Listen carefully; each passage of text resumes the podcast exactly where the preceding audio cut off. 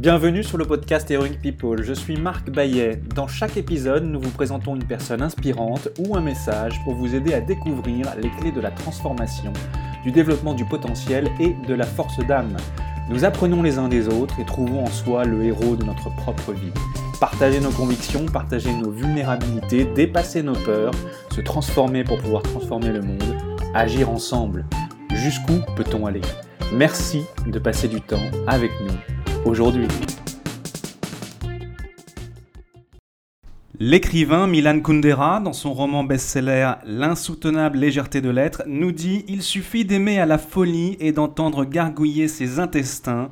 Pour que l'unité de l'âme et du corps, illusion lyrique de l'ère scientifique, se dissipe aussitôt entendre gargouiller ses intestins. Nous sommes ce que nos microbes intestinaux font avec ce que nous mangeons. Ces 100 000 milliards de microbes qui peuplent nos intestins jouent en effet un rôle important lors de la digestion ainsi que pour le système immunitaire, au point que l'on dit souvent que l'intestin est notre deuxième cerveau. Quel est le rôle de l'intestin? Quel lien y a-t-il entre les maladies et le microbiote intestinal? Qu'est-ce que le microbiote? Comment rester en bonne santé? L'intestin a un pouvoir. Quel est donc ce pouvoir?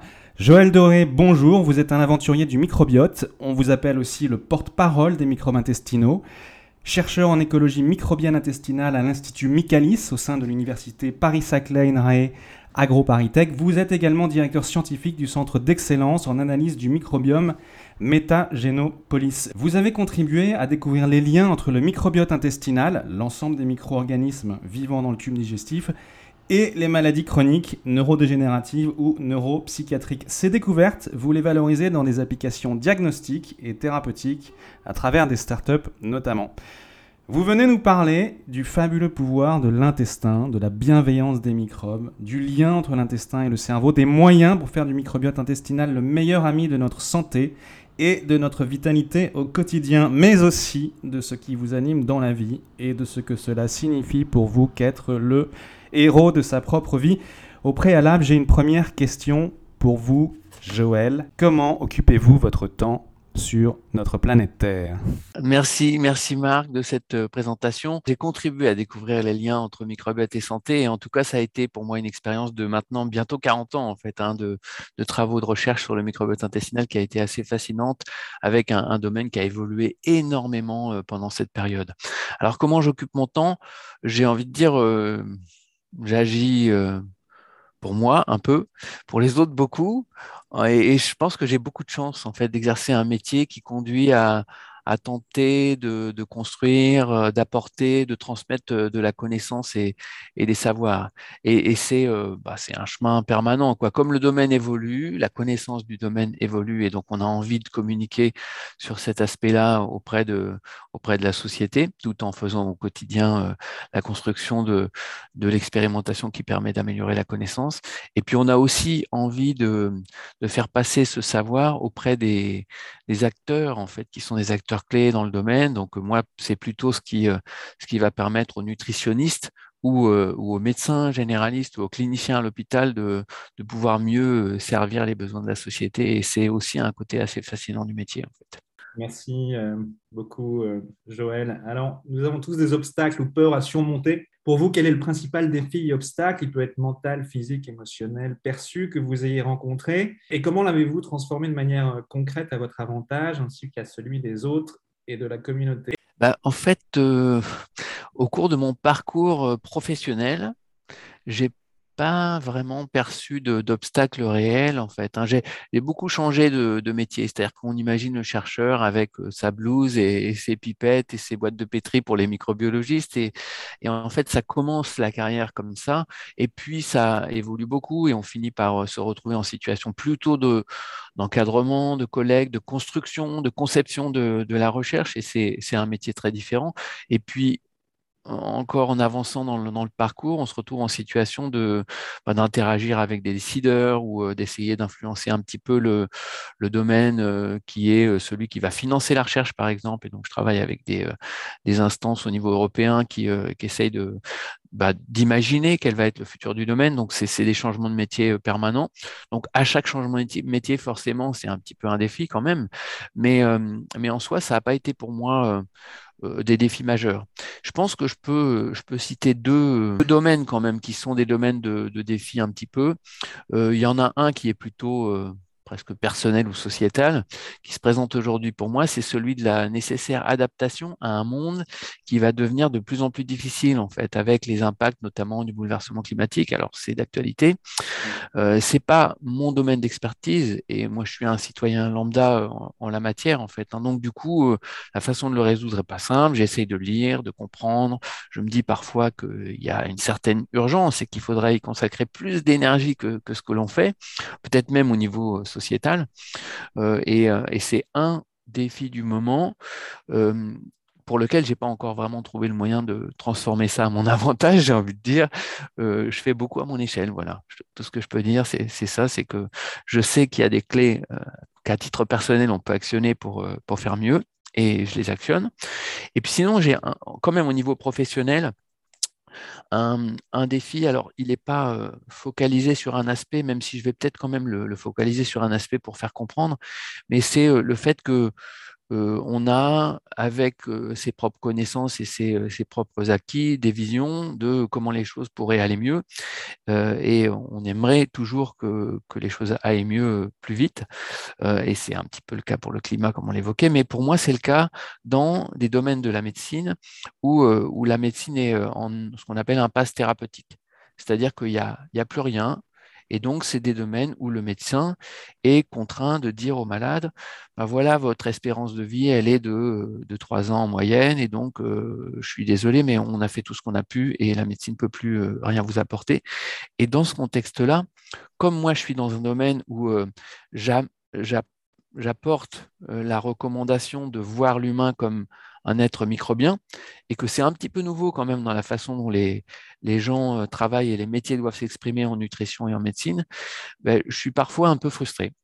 Euh, frustré par le fait que euh, des, sociétés savantes ou des médecins eux-mêmes ne sont pas manifestement prêts à concevoir que l'humain est microbien et que ça pourrait peut-être aider, peut-être, euh, sans, sans, nécessairement avoir de grandes certitudes, et donc pas disposé à lancer euh, l'expérimentation euh, empirique, en fait, hein, qui permettrait de tester le fait que jouer sur le microbiote, dans certains cas où on ne sait plus quoi faire aujourd'hui par la médecine, on, on, pourrait peut-être marquer un petit peu de points en termes d'espérance, en fait. Et donc voilà, et, comment je le résous? Bah, J'essaye de travailler en, multidisciplinarité, en fait, hein, et, et, des choses un petit peu nouvelles pour moi se sont présentées quand on a lancé l'aventure Métagénopolis, avec le fait qu'on a commencé à travailler avec des éthiciens, des gens de la bioéthique. Et donc, c'est euh, un des leviers que j'essaie d'actionner le, le, mieux possible pour essayer de, bah, de voir comment il, faut, euh, comment il faut agir dans ce contexte où euh, on voit comment on aimerait voir les choses évoluer, où on aimerait emmener le monde et c'est compliqué. Alors, l'humain est microbien, vous venez de le dire, et mm. pourtant vous rencontrez des frustrations liées au fait que ce serait contesté. Donc, euh, les 100 000 milliards de microbes qu'on a dans le système, euh, dans les intestins, un peu partout dans le corps, ça, c'est n'est pas encore euh, quelque chose de. Alors, leur, leur, présence, leur existence, on va dire, c'est un acquis. Ce qui n'est pas complètement acquis, c'est le fait que on n'est pas simplement porteur de 100 000 milliards de microbes, autant qu'on a de cellules humaines dans le corps humain, mais on est en interaction permanente. Et ça se construit à partir du moment même de la naissance, et on devient microbien et on, interagit avec ces microbes qui sont sur la peau et qui sont au niveau de toutes les muqueuses de l'organisme, mais euh, d'une certaine façon euh, à, notre, à notre bénéfice. C'est-à-dire que c'est vraiment, il faut le voir comme... Euh, nous, pour nous, pour le corps humain, un ensemble d'écosystèmes avec des micro-organismes un peu partout. Et puis pour l'aspect relation, une symbiose au sens où on a ces deux entités qui interagissent avec des bénéfices mutuels. Nous, on peut dire, pour faire simple, qu'on apporte le gîte et le couvert à nos microbes euh, et, euh, et, que eux, en retour, nous apportent énormément de fonctions qui sont des fonctions protectrices. Par exemple, ils empêchent la prolifération de bactéries de l'environnement. Donc, euh, quand l'image que je donne souvent, c'est quand on mange un, un yaourt, c'est 10 milliards de bactéries, ou un morceau de fromage, c'est des bactéries, des champignons, des levures, enfin tout un tas de choses. Et bah, finalement, nos microbes intestinaux vont laisser passer mais ne pas permettre l'implantation de ces bactéries de l'environnement. La plupart du temps, c'est plutôt bien pour nous. Donc, ils sont installés. Ils exercent aussi des fonctions d'accompagnement de, la digestion. Ils nous fournissent certaines vitamines. Ils vont nous aider à digérer les fibres de l'alimentation. Euh, ils vont également interagir avec nos défenses naturelles pour les maintenir vigilantes en permanence et puis agir avec tous les organes, y compris, euh, y compris les organes distaux comme le foie, comme le cœur, comme le cerveau. Donc, est-ce qu'on peut en synthèse dire que les trois fonctions du microbiote, c'est euh, un, enfin qu'il y en a trois, trois grandes. Un, la digestion des aliments. Deux, les effets barrières dont vous avez parlé. Mmh et trois, euh, le développement du système immunitaire? Alors, c'est trois grandes fonctions. Et, euh, et, je pense que par extension, on peut ajouter le fait qu'il y a des interactions avec tous les organes du, du, corps humain, finalement, qui vont conditionner leur bon fonctionnement. Est-ce que c'est pour ça qu'on dit que c'est le deuxième cerveau, justement, parce qu'il joue un rôle d'interaction euh... Alors, il y a une raison de, nombre de neurones, en fait, pour, lequel, laquelle on dit que l'intestin est le deuxième cerveau, c'est-à-dire que c'est effectivement euh, le deuxième organe qui héberge des neurones euh, dans le corps humain, après le cerveau. On a autant de neurones autour de la paroi intestinale qu'on a de, qu'il y a de neurones dans le, cerveau d'un chat, par exemple, par analogie. Donc, c'est un peu pour ça. la question de de rôle tel que tel qu'on a envie de la poser, elle, elle, elle pousse à donner une vue un peu, un peu finaliste en fait.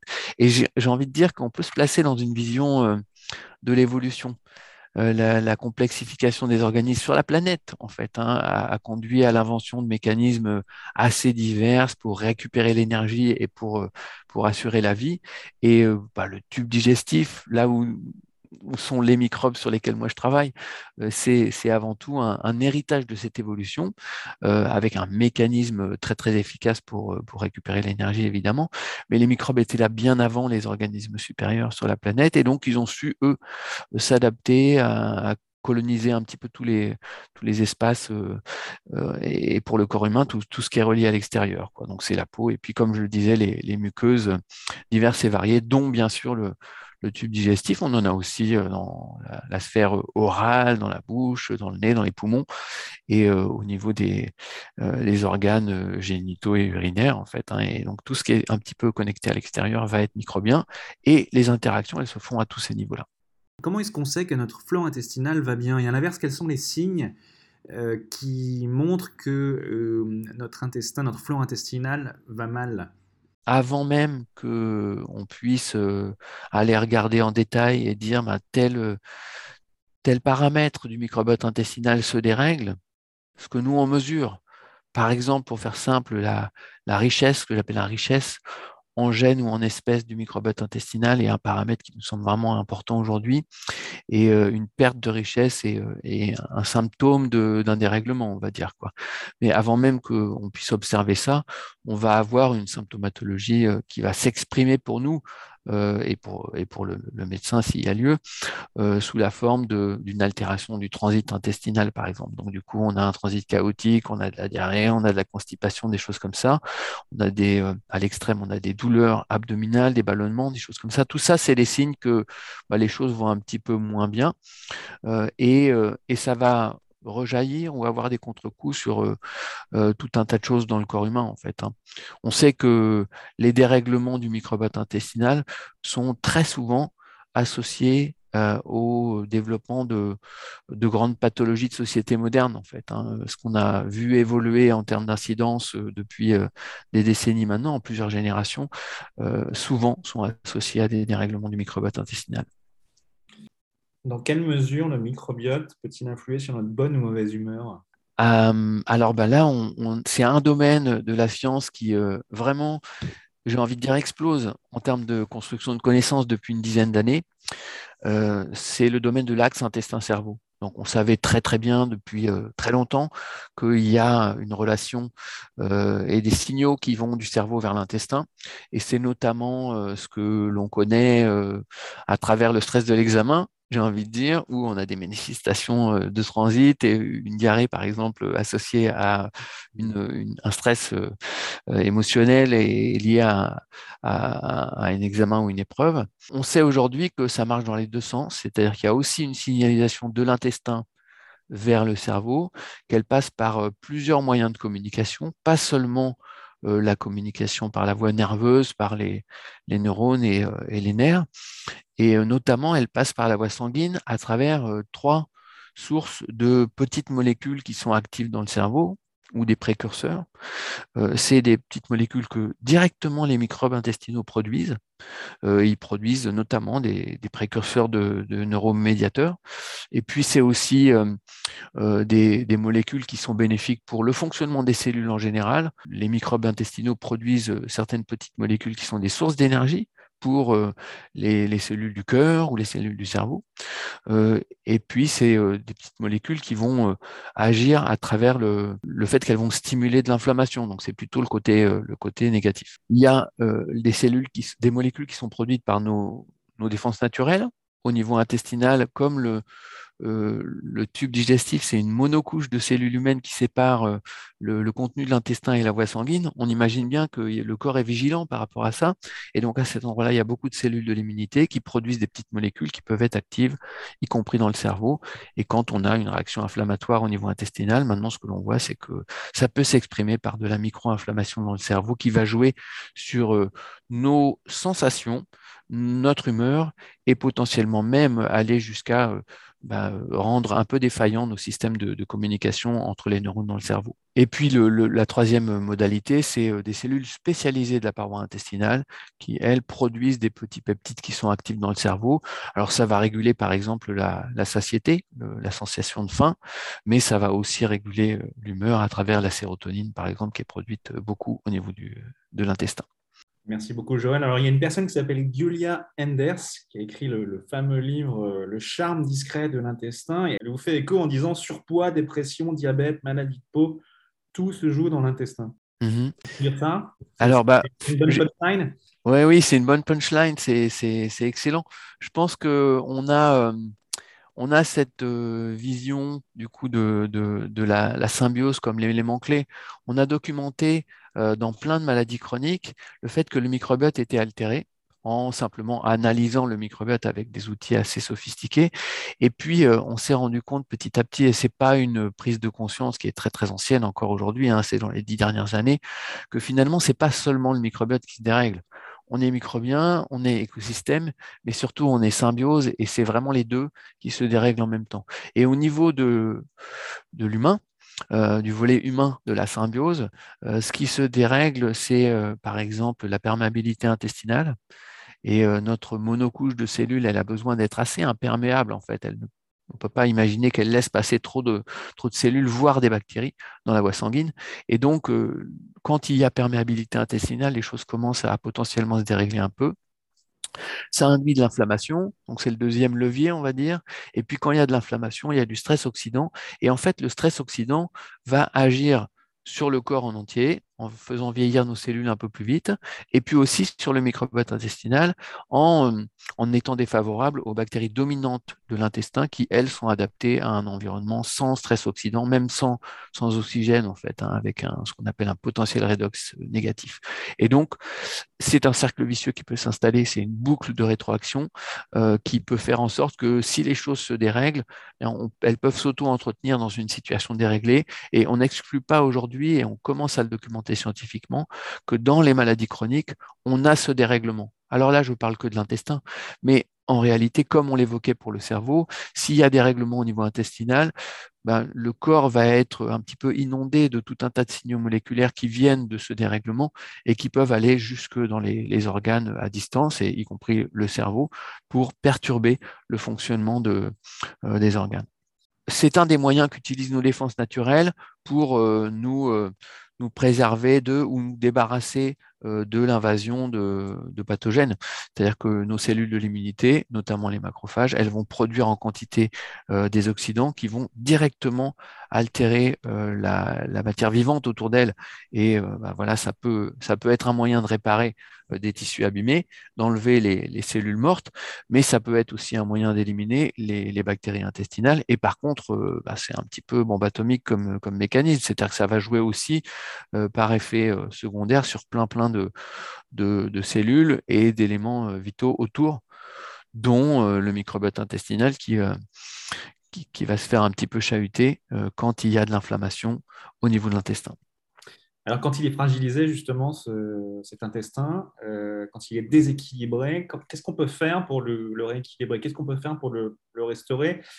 De quoi raffole notre microbiote Comment on peut en faire notre meilleur ami, en fait, puisqu'il est mhm. si essentiel Si on veut nourrir nos microbes, il faut leur apporter des fibres et les rapporter des fibres en diversité en termes de structure moléculaire parce que ce pas les mêmes qui dégradent la cellulose, l'amidon résistant, les pectines, les xylanes, les bêta-glucanes, tout un tas de composés qui sont des composés complexes de la matière végétale. Donc, euh, le, le, le, comment dire, le motto que je, fais passer en ce moment quand j'ai euh, l'opportunité, c'est de dire que on va, le programme national de nutrition santé nous a dit 5 fruits et légumes par jour. Et c'est bien, c'est vraiment important. Ça permet d'essayer d'atteindre les 30 grammes de fibres par jour qu'on devrait normalement consommer. Mais euh, je pense que c'est bien de se dire aussi, tiens, si j'arrivais à faire 25 fruits et légumes différents par semaine, bah, ça m'obligerait à diversifier vraiment mes apports et ce serait sympa pour mes, microbes. Donc ça, c'est le volet, je joue sur mon microbiote intestinal directement. Et puis indirectement, on peut jouer énormément en fait. Hein. On peut jouer indirectement sur le microbiote intestinal en préservant la perméabilité, en préservant euh, de l'inflammation et en préservant du stress oxydant qui vient avec l'inflammation. Et euh, les leviers qu'on a par rapport à ça, c'est par exemple les acides gras euh, insaturés, oméga 3, qui, alors c'est les, poissons gras comme on dit, et puis des huiles comme le colza ou le, tournesol. Et ça, ça va préserver la perméabilité intestinale ou l'imperméabilité intestinale et lutter contre l'inflammation. Donc ça va protéger finalement la symbiose.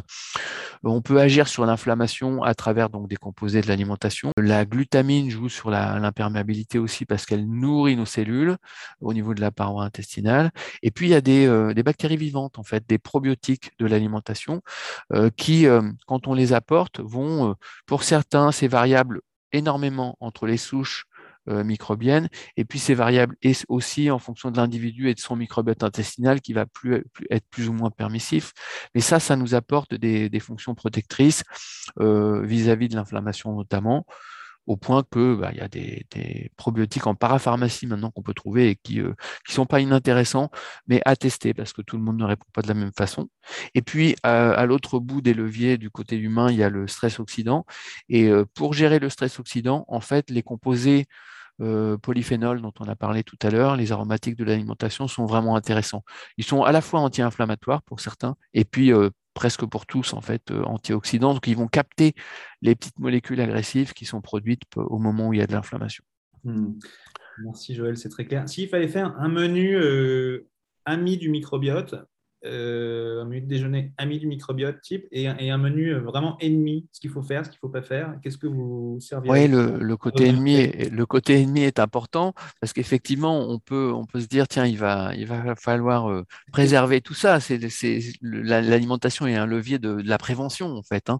Que vous serviriez à vos invités, du coup là, Voilà, donc je, je servirais, je servirais une entrée crudité et en ayant au moins trois couleurs différentes dans l'assiette. et puis ensuite, alors je pense que j'oserais servir un repas végétarien en fait, parce que je pense qu'on a, on a, on a intérêt, et c'est plutôt le côté négatif, à limiter au maximum la, la viande rouge, qui n'est pas néfaste en soi, mais qui apporte du fer dans l'alimentation.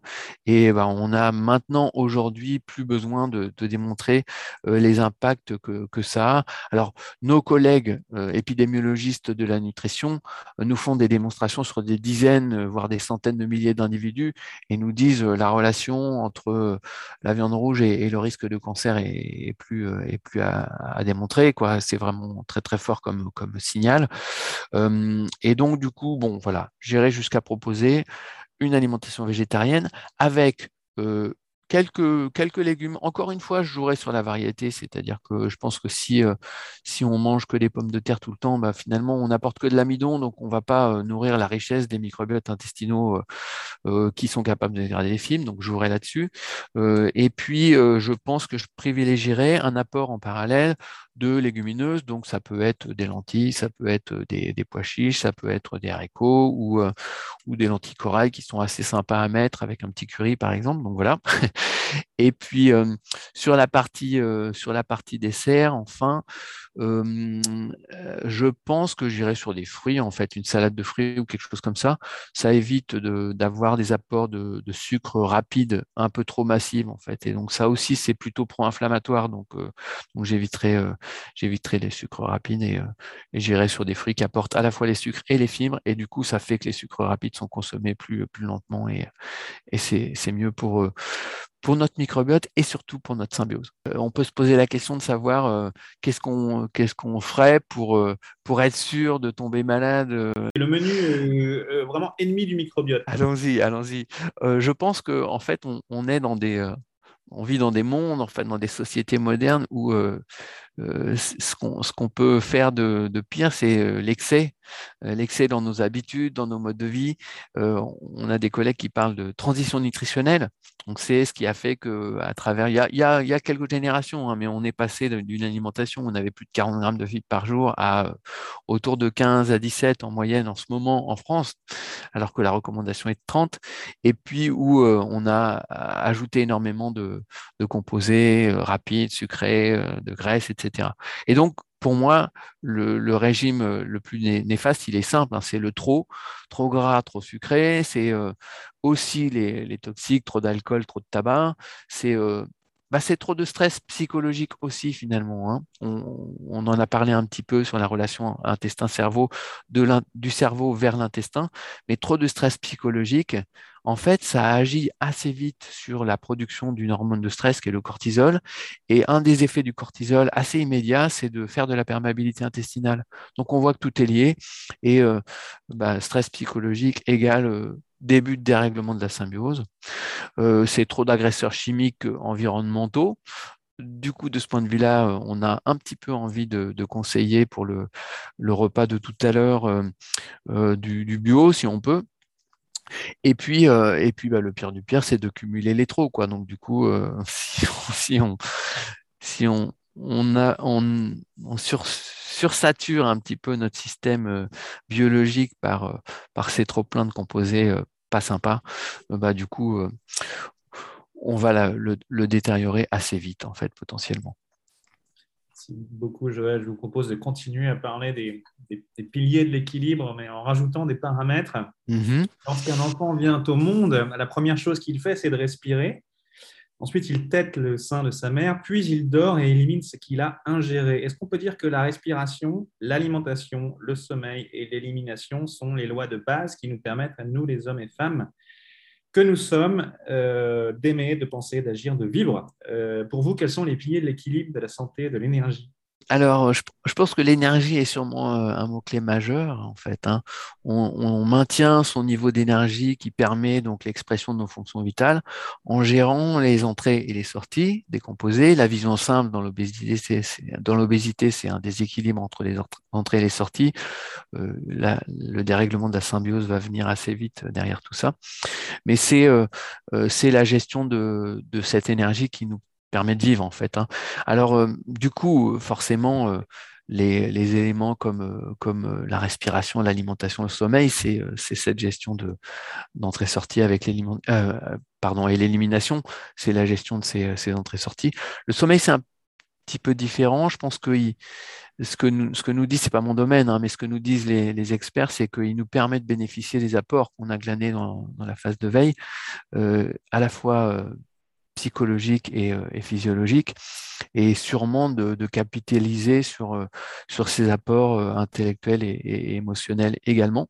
et donc, je pense que c'est comme ça que le sommeil va être un, pilier majeur. Comment est-ce mm-hmm. qu'on peut traiter son corps aussi bien que sa voiture? Voilà, les gens dans leur voiture, ils la traitent bien, ils l'emmènent chez les fonds bleus, au car wash, etc. Qu'est-ce qu'il faut donner comme carburant à son corps? Comment l'entretenir correctement, sachant que chacun, après tout, est différent. Oui, contrairement aux machines, contrairement aux machines, on est tous différents. en fait. Et donc, c'est un point majeur. On est des systèmes complexes. D'ailleurs, la science a encore du, mal à modéliser et comprendre dans le détail comment on fonctionne. Mais il y a une part importante d'analogie entre individus qui fait qu'on peut proposer des recommandations C'est un peu ce qu'on a fait à travers le, la définition d'un repas. mais dans le détail, y compris dans l'efficacité des traitements de la médecine, ou l'efficacité des compléments alimentaires, par exemple, qu'on peut souhaiter euh, ingérer, bah, les choses se compliquent quand même pas mal et il peut être euh, utile pour chacun de faire ses propres essais-erreurs pour trouver euh, ce qui marche bien. On est dans l'empirisme, mais on est dans l'empirisme parce que bah, finalement, soit la société ne nous renseigne pas, sur comment ça marche et comment ça marche avec toi, mais pas avec quelqu'un d'autre, soit soit le, seul moyen qu'on ait de, s'en sortir, c'est effectivement de bah, tester avec notre propre symbiose, c'est-à-dire voir si notre microbiote va être réceptif ou pas, euh, les, différents, les différents outils qu'on peut imaginer euh, mettre en œuvre pour euh, faire que la machine marche mieux ou très bien. Hmm. Merci beaucoup. On dit qu'on a quatre corps, physique, émotionnel, mental, spirituel et que ces quatre briques doivent communiquer entre eux. On dit aussi que l'énergie est descendante, ça va du spirituel vers le mental, vers l'émotionnel, le physique. Sur lequel de ces quatre corps notre alimentation, pour vous, agit-elle? Alors, physique, émotionnel, mental, spirituel, euh, je pense avec euh, conviction et certitude, je dirais qu'elle agit sur le physique, sur l'émotionnel et, euh, sur le mental. J'ai envie de croire qu'en favorisant bah, l'esprit sain dans un corps sain, en fait. L'alimentation agira aussi par extension sur le, corps spirituel, en fait. Quoi. L'alimentation euh, sous toutes ses facettes, y compris, y compris d'ailleurs le jeûne, euh, dont on commence à documenter un peu les bienfaits sur la symbiose, peuvent agir sur, sur notre, notre moi spirituel, je pense. Merci beaucoup. Fier et indompté est l'esprit de l'homme, dit Lao Tse, le temps d'incliner la tête et de la relever. Il est allé jusqu'au fond des quatre océans et en est revenu. Quand notre esprit est agité, que nous avons du mal à nous concentrer, que faire Comment installer progressivement des habitudes relaxantes et de bien-être au quotidien est-ce que la respiration et la méditation, par exemple, ou entre autres, peuvent avoir des bénéfices ici? Oui, enfin oui, oui, avec certitude. Je sais qu'ils sont bénéfiques à la préservation de ma symbiose, en fait. Hein. On a évoqué stress euh, égale cortisol, égale perméabilité intestinale, égale fragilisation de la symbiose. Et donc, euh, gérer le stress, par euh, la méditation, par le yoga, par euh, n'importe quel euh, exercice que chacun arrivera à trouver pour lui qui, qui marche bien, va, pouvoir agir. Et bon, c'est pas intuitivement complètement évident, effectivement, quoi, qu'on va pouvoir agir par la méditation sur son microbiote intestinal. Et pourtant, moi, je suis convaincu que c'est un point. Donc, elle est souvent la méditation en particulier, quoi, vu comme un outil un peu, peut-être un peu ésotérique ou difficile d'accès. En fait, je pense que sans viser l'élévation à un niveau supérieur de conscience, il est possible d'intégrer dans son quotidien des moments de, respiration pour garder au top euh, sa vigilance en fait. Et donc, sans même penser qu'on va être en train de gérer son, sa perméabilité intestinale ou son microbiote, c'est euh, un moyen d'agir pour moi mais c'est vraiment une question personnelle. Quoi. Les, transitions d'une tâche à une autre sont des moments de choix pour ça. Et donc, j'essaye de, prendre conscience un petit peu de cette espèce de flot de pensée euh, euh, qui assaille en permanence et puis de, bah, recenser en laissant passer tous les remous intérieurs, euh, de recentrer un petit peu sur, l'essentiel. Honnêtement, je suis un adepte et assez convaincu que ce faisant, on va euh, se prémunir d'un trop-plein de, stress qui est quand même un peu facile euh, à, déborder au quotidien dans nos vies actuelles. Quoi. Donc pour vous, c'est un petit rituel, la, méditation euh, et vous Alors voilà, j'en ai fait pendant un certain temps un vrai rituel quotidien où je passais 20 minutes, une demi-heure, une heure. et aujourd'hui, j'essaye plutôt d'en faire une permanence. C'est-à-dire que ben, j'ai des moments de vigilance où je me dis, tiens, je suis encore en train de me faire euh, euh, déborder par, euh, par ces pensées et, et j'en ai pas besoin, c'est pas ça mon moment. Mon moment, c'est, et je concentre et je recentre sur le besoin du moment. Il fallait donner cinq conseils pour, pour prendre soin de son organisme en général ou de son bien-être et sa santé? Quels seraient ces cinq conseils? D'accord. Bah, en fait, mes travaux ont pendant longtemps euh, assez peu influencé mon mode de vie. J'avais euh, quelquefois des gens qui me demandaient, mais alors du coup, avec ce que tu apprends, euh, tu dois, tu dois agir, manger, bouger différemment. depuis 10 à 15 ans, c'est vrai, mais avant, ça l'était pas en fait. Et je suis, je suis microbien, je suis symbiose et je me soigne en fait. J'ai envie de dire quoi. C'est et donc mes conseils iraient dans ce sens. Euh, donc, bah, c'est d'abord bien nourrir euh, sa symbiose, quoi. On l'a vu euh, en variant les, plaisirs. C'est évoluer dans un environnement serein. Donc, bah, ça dépend beaucoup de nous, en fait. Hein. Donc, on, vient d'en parler. On a besoin de limiter ou de gérer le, le stress. Ça joue sur l'intestin en direct et par ricochet sur la symbiose. c'est bouger avec son corps, pas forcément en faisant un sport intensif, mais mais bouger, c'est aussi pas mal pour gérer le stress et c'est euh, marcher, courir, euh, rouler, nager, peu importe. Faire de l'exercice. Alors, le quatrième, c'est, euh, j'ai envie de dire, faire pousser des plantes, en fait, pour donner une vision assez simple. C'est-à-dire, c'est quelque part être pas trop loin de la nature et, et, ça peut être faire un jardin et du coup faire des choses qui se mangent, mais, mais pas nécessairement, en fait. Hein. Je pense que euh, vivre au milieu d'eux et s'occuper de, plantes, c'est assez euh, intéressant en fait en termes de gestion de l'environnement. On va, on va être ambitieux pour le dernier, on va dire euh, changer le monde en fait quoi. On va se donner comme objectif et je pense que on en a tous plus ou moins envie, plus ou moins besoin et puis on a tous plus ou moins une petite idée de, ce qui pourrait ce qui pourrait changer, ce qu'on pourrait faire pour l'améliorer. Et donc juste le, petit bémol, c'est il faut y aller par par touche dosée. Euh, à notre portée. Quoi. Il ne faut pas s'en faire euh, un tel objectif que ça devient une source de stress. Contribuer à sa mesure, en fait, c'est ça? Voilà, exactement. Euh, exactement. pour la communauté, servir. voilà, par petites touches. Et, cause utile aux autres et. ouais, complètement. qui reste à portée de main, en fait. Voilà, exactement. C'est apporter sa, sa, petite contribution.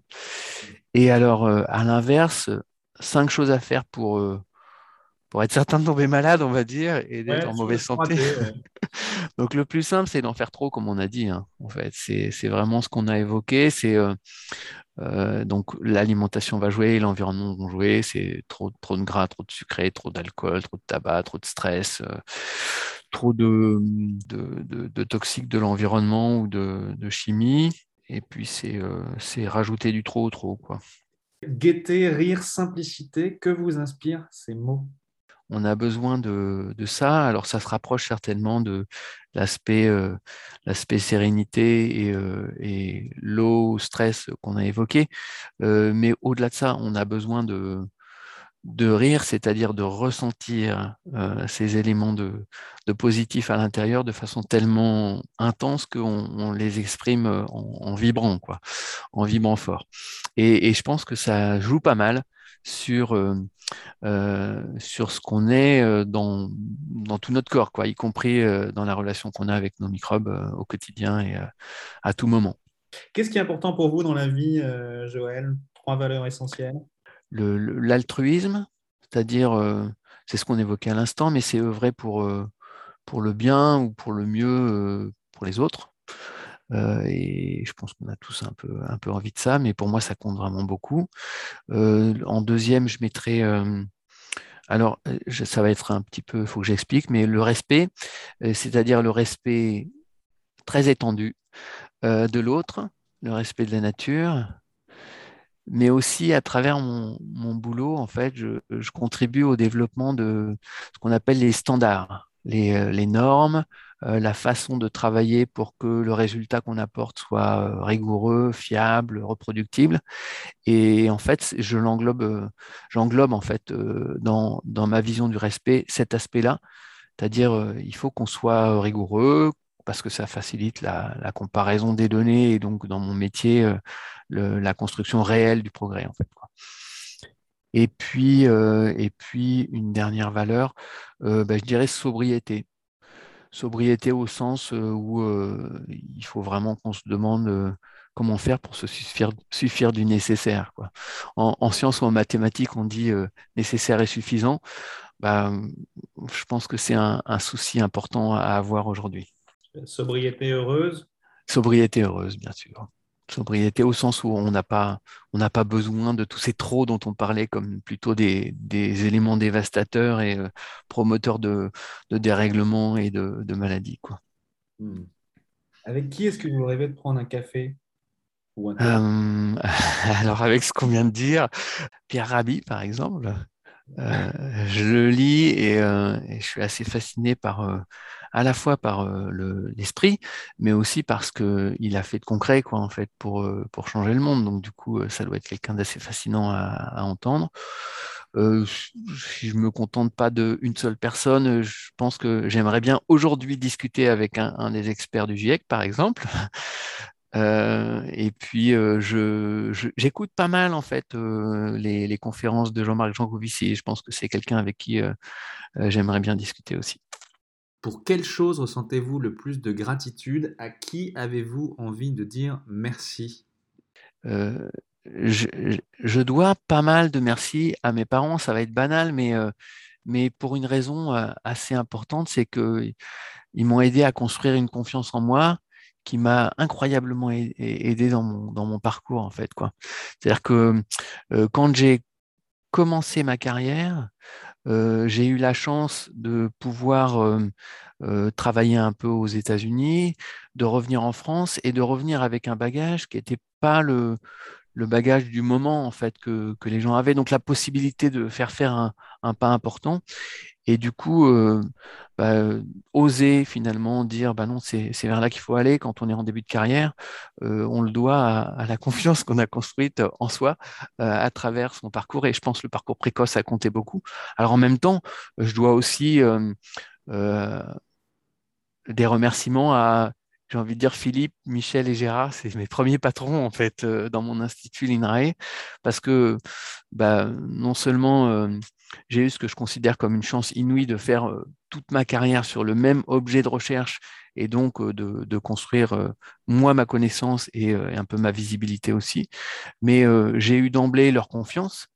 Alors que moi, je les poussais un petit peu en dehors de leur zone de confort quand même.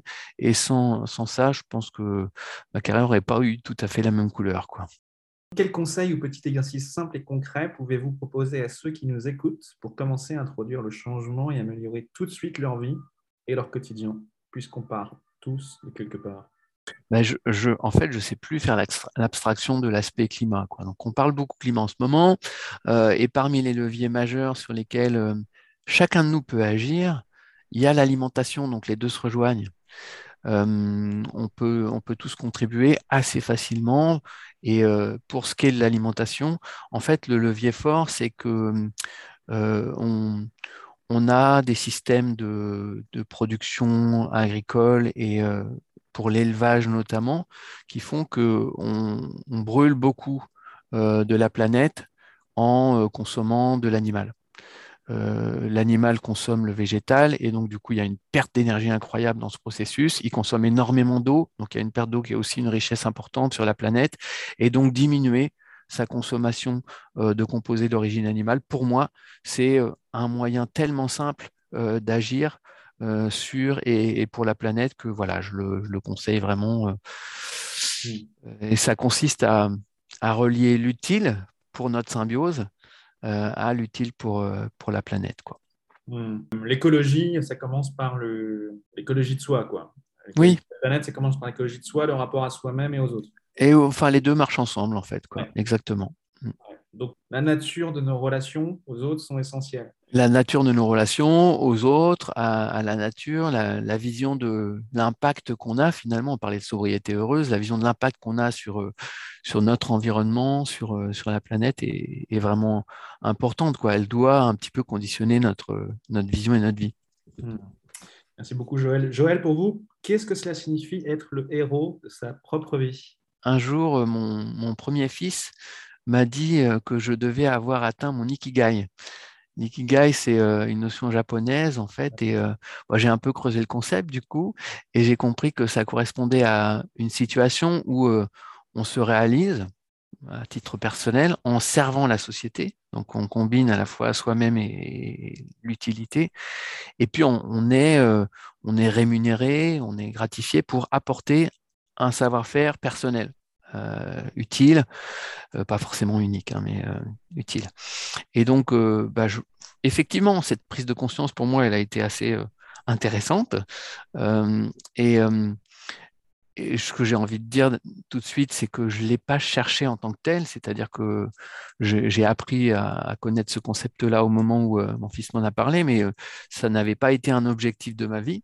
Je n'ai pas de grande certitude sur, euh, sur la question, c'est c'est vraiment pas un attaque que j'ai recherché, mais sûrement, pour moi, c'est un peu ça, quoi, que d'être un, héros de ma propre vie. C'est d'avoir abouti à cette situation où je combine un petit peu tout un tas de. où j'aligne un petit peu tout un tas de planètes. Pour vous, Joël, qu'est-ce que la force d'âme? Bah, Justement, je pense que c'est euh, peut-être euh, ce qui pousse euh, résolument à, à, œuvrer, à agir pour les autres, quoi, en fait.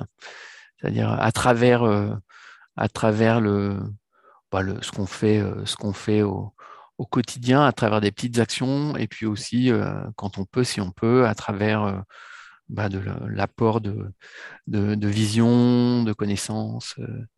Et donc, j'ai bah, vraiment énormément de chance, en fait, hein, d'avoir pu avoir le, parcours que j'ai eu de, de, chercheur dans un domaine où euh, c'est assez fascinant, finalement, de pouvoir euh, s'éclater dans, dans, son quotidien, dans, dans sa vie professionnelle qui compte beaucoup et qui représente beaucoup de temps, et puis en même temps d'être dans une situation où ça peut effectivement contribuer à, apporter un petit peu de, mieux à la société. C'est peut-être dicté par nos, microbiotes, hein, en fait. non, c'est euh, oui, cette, cette force qu'on a et qui nous dit voilà, vas-y, vas-y. Et qui est intérieure. Il va donner et qui est intérieur. Ouais. Merci beaucoup, Joël. Voilà, on a Merci, Marc. C'est la fin de votre épisode du podcast Heroic People. Merci, merci de nous avoir écoutés. J'espère que cet épisode vous a inspiré et vous a été utile. Si c'est le cas, partagez-le à un ou deux amis par SMS ou sur vos réseaux sociaux. Vous avez le pouvoir de changer la vie de quelqu'un et c'est maintenant. Vous pouvez retrouver cet épisode et son résumé écrit, mais aussi tous les autres épisodes sur le site du podcast heroicpeople.fr. Pour nous contacter, nous faire des suggestions, proposer des invités, c'est toujours sur le site du podcast que ça se passe, heroicpeople.fr, ou encore les réseaux sociaux LinkedIn, Facebook ou Medium. Enfin, sans vous, nous ne sommes rien, avec vous, nous sommes tout. Si vous avez été inspiré par cet épisode, alors laissez-nous un commentaire et quelques étoiles sur Apple Podcasts ou votre plateforme d'écoute préférée. Dites-nous comment le podcast vous a inspiré et contribue à améliorer votre vie. C'est grâce à cela que nous pouvons faire connaître le podcast Heroic People. Merci d'avoir écouté. Il est temps maintenant d'agir et de révéler sa grandeur et sa force d'âme. À bientôt sur le podcast Heroic People.